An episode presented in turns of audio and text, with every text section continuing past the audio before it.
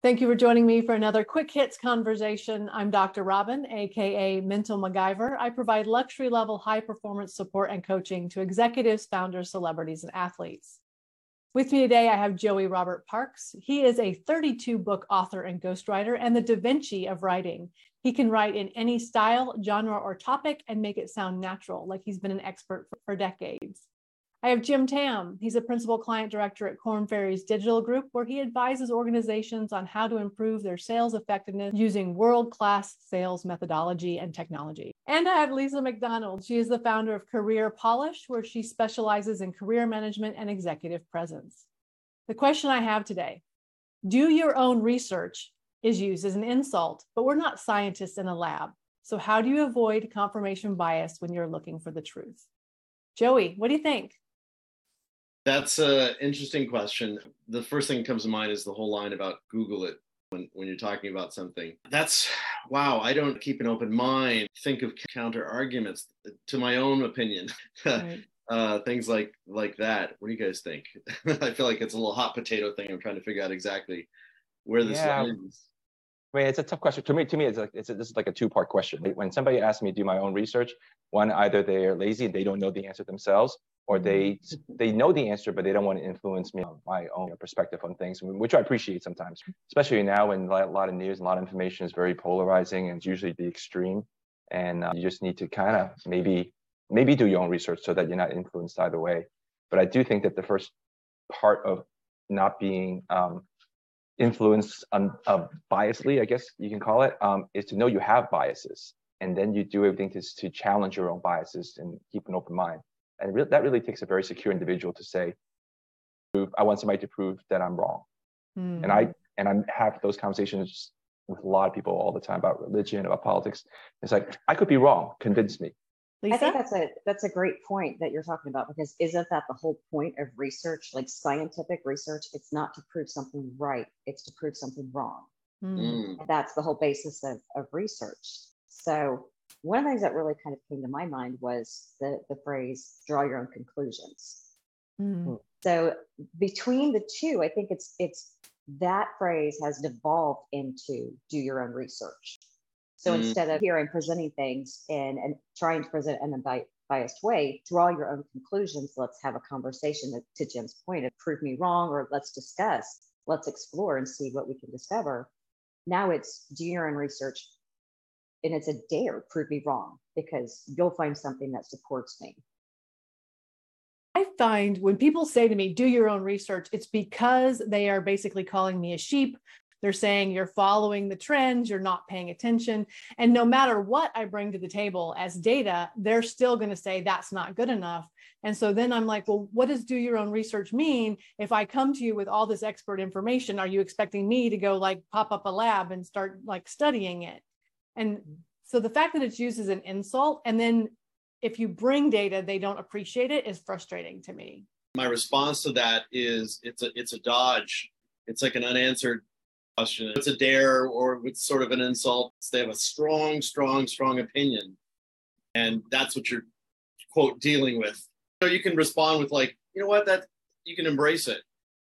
Okay, where should I where should I start? Where do you think is a good place for me to start on my journey? you give it kind of a de-escalate it, uh, uh, attempt to uh, just embrace it. All right, I okay, I, will do some research. Point me in the right direction. I guess it all depends on the of- context of the conversation that you had, right, Robin? I mean, to your point, when somebody says do your own research, it's like almost like they've given up trying to convince you, and then they just parry it and say, mm-hmm. "Hey, you know what? You're not going to listen to me, so do your own research." And I said, "Well, I will do my own research, but I'd want to know your opinion. I'll find oh, the facts right. later." but give me your opinion. Sorry. I think it's just trying to, the intent behind it. I, I, think it can be used as a weapon, as an insult, or just as a I'm done. I want to end this conversation now. So sometimes it's a okay, like to Jim's point, let's explore, and sometimes it's just to Joey's point, okay, I'll do that, and just let it go. Mm-hmm.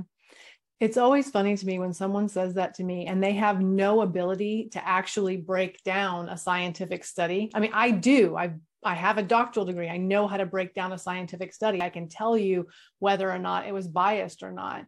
And so for me, when they start throwing stuff out at me, I can look at the study and be like, oh, yeah, they were looking for that answer. Look, they found it. that wasn't an actual research study. And mm-hmm. so for, for me, when somebody says it to me, I take it maybe a little bit more personally than I should because it's almost like you don't know how to do research. I'm like, no, actually, I do know how to do research. And I think a lot of times the research is Google. Right. And it, it's that's not really research. And once you start re- going down a certain path, that's what Google's going to feed you. It doesn't feed you the alternate. And that's where I think where the challenge comes in. Like delete all the cookies from your computer and start over on your search and go a different direction and see what you find that way.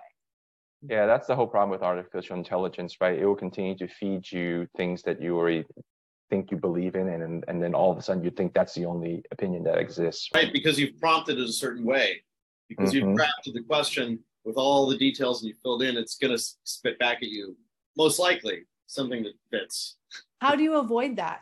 Prompt the negative also, like, which is something in Midjourney where you're saying, I want this and this and this. Do not include this thing and this thing and this thing.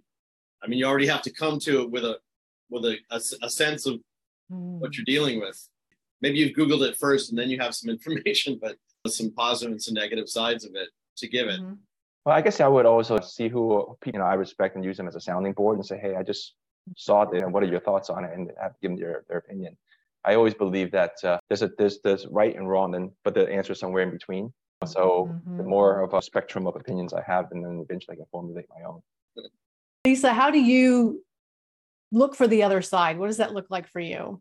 Yeah, the first thing I'm thinking of, the reason I'm kind of just sitting here smiling is because I had a cartoon come to mind, and it's hell, and um, there's they're being introduced, and and it says, Dr. Smith, this is Troy. Troy did a Google search and read an article one time about your entire life's field of, of study and work. He's going to spend eternity lecturing you on it. So that's right. I think that's the reaction you have, Robin, when somebody says Yes, it is very much that. Yes. So I again I think I try to look for the intent behind it. So is mm. it we're trying to have a conversation? Are we trying to are we being curious or is it is it just a polite cover for an argument? So in that moment, it's just a matter if I want to engage or not. And oftentimes I don't. I'll just say, you know what, I appreciate that. I will I will do some research. Thanks for thanks for your insight. I appreciate it and just mm-hmm. just let it go. It's not worth it to me. I think to go back to Jim's point early on, where he said you have to realize that you have biases. Mm-hmm. One thing that I like to do is to go into something like a chat GPT or similar and say to it, here's this argument, blah, blah, blah, blah, whatever it is. Give me the other side. Yeah. and ask it to tell me like what are the arguments on the other side and if if i feel like oh i want more i'll ask it like give me verified sources. Tell me where you got your information. And you can actually have an argument mm-hmm. with a generating something that'll generate the other side of it for you to help you learn. And i think that that openness has helped me in a lot of ways.